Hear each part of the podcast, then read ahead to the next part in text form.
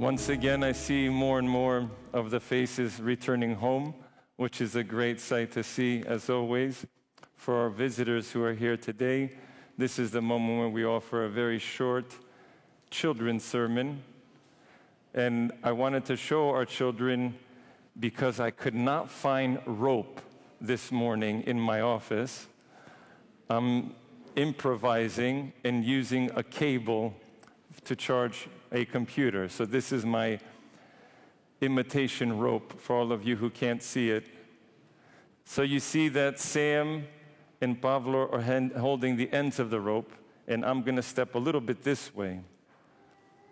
And there's something that needs to happen when I ask the following question Pavle, Sam, don't move. Follow me.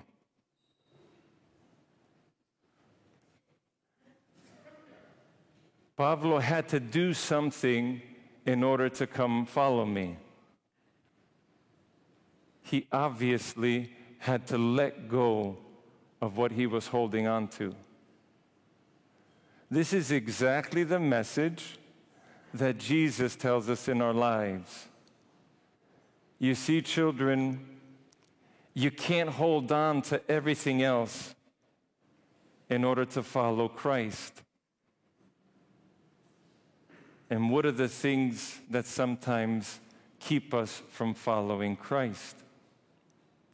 Sometimes it's easier to hold on to being cool with the friends than doing what's right and what Jesus would have wanted. Sometimes it's cool to kind of make fun of that one kid rather than stand next to the kid who's being made fun of and it's a matter of choice. I can hold on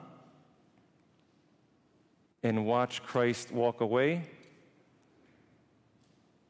or I can let go and follow Christ.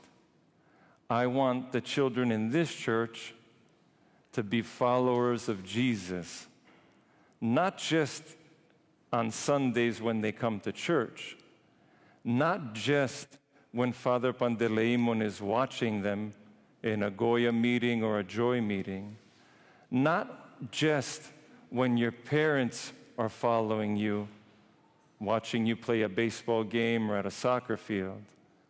I would like to invite all of the children to always let go and to always follow Christ. God bless you.